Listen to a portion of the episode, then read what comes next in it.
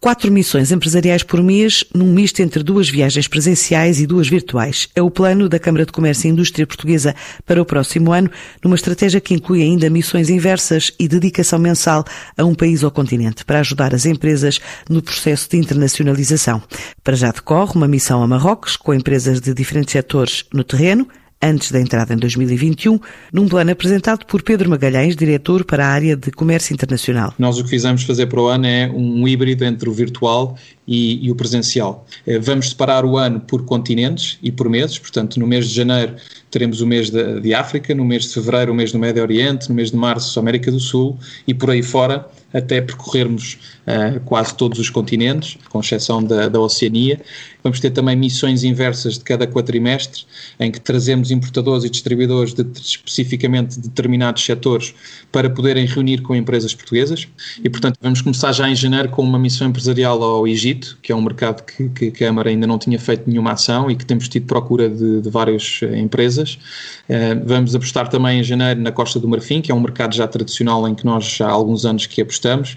E uh, também depois em fevereiro vamos pela primeira vez ao Qatar,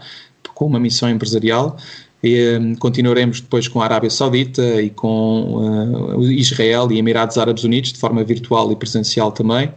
Em março voltaremos ao Peru, três anos depois, e apostaremos novamente no Brasil, que gostamos muito que, que voltasse a ter aquela chama que sempre teve para Portugal em abril apostaremos muito na Euroásia, com a Geórgia, Cazaquistão, Azerbaijão e Rússia como os principais mercados. Depois, também em maio, o mês da Ásia, apostaremos na Coreia do Sul, que é um mercado em que fazemos muitas ações, e apostaremos também pela primeira vez nas Filipinas e em Singapura, também no Vietnã, que também já temos feito algumas atividades. Em junho, o mês da Europa, eh, voltaremos à Polónia, que é um mercado que há muitos anos que fazemos missões e com muito sucesso.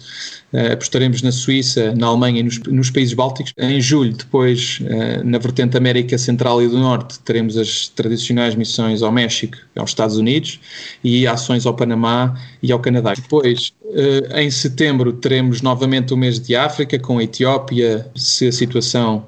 melhorar, naturalmente, que se espera que sim, bem como Marrocos e Costa de Marfim, que são os mercados que também apostamos, a Argélia também no ano-to-ano,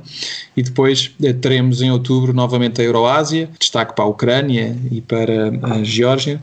bem como em novembro eh, depois a Malásia e a Singapura com uma missão empresarial, bem como um ano-to-ano para o Japão. Em dezembro será um mix dos vários continentes, e aí teremos já uma participação com uma missão empresarial aos Emirados Árabes Unidos, aproveitando a Expo 2020, que será 2021, e também com uh, outra ação ao México e uh, ao Reino Unido e à Irlanda. O plano estratégico da Câmara de Comércio e Indústria para o próximo ano vai estar em destaque no magazine desta semana, a emitir amanhã depois das nove e meia na TSF.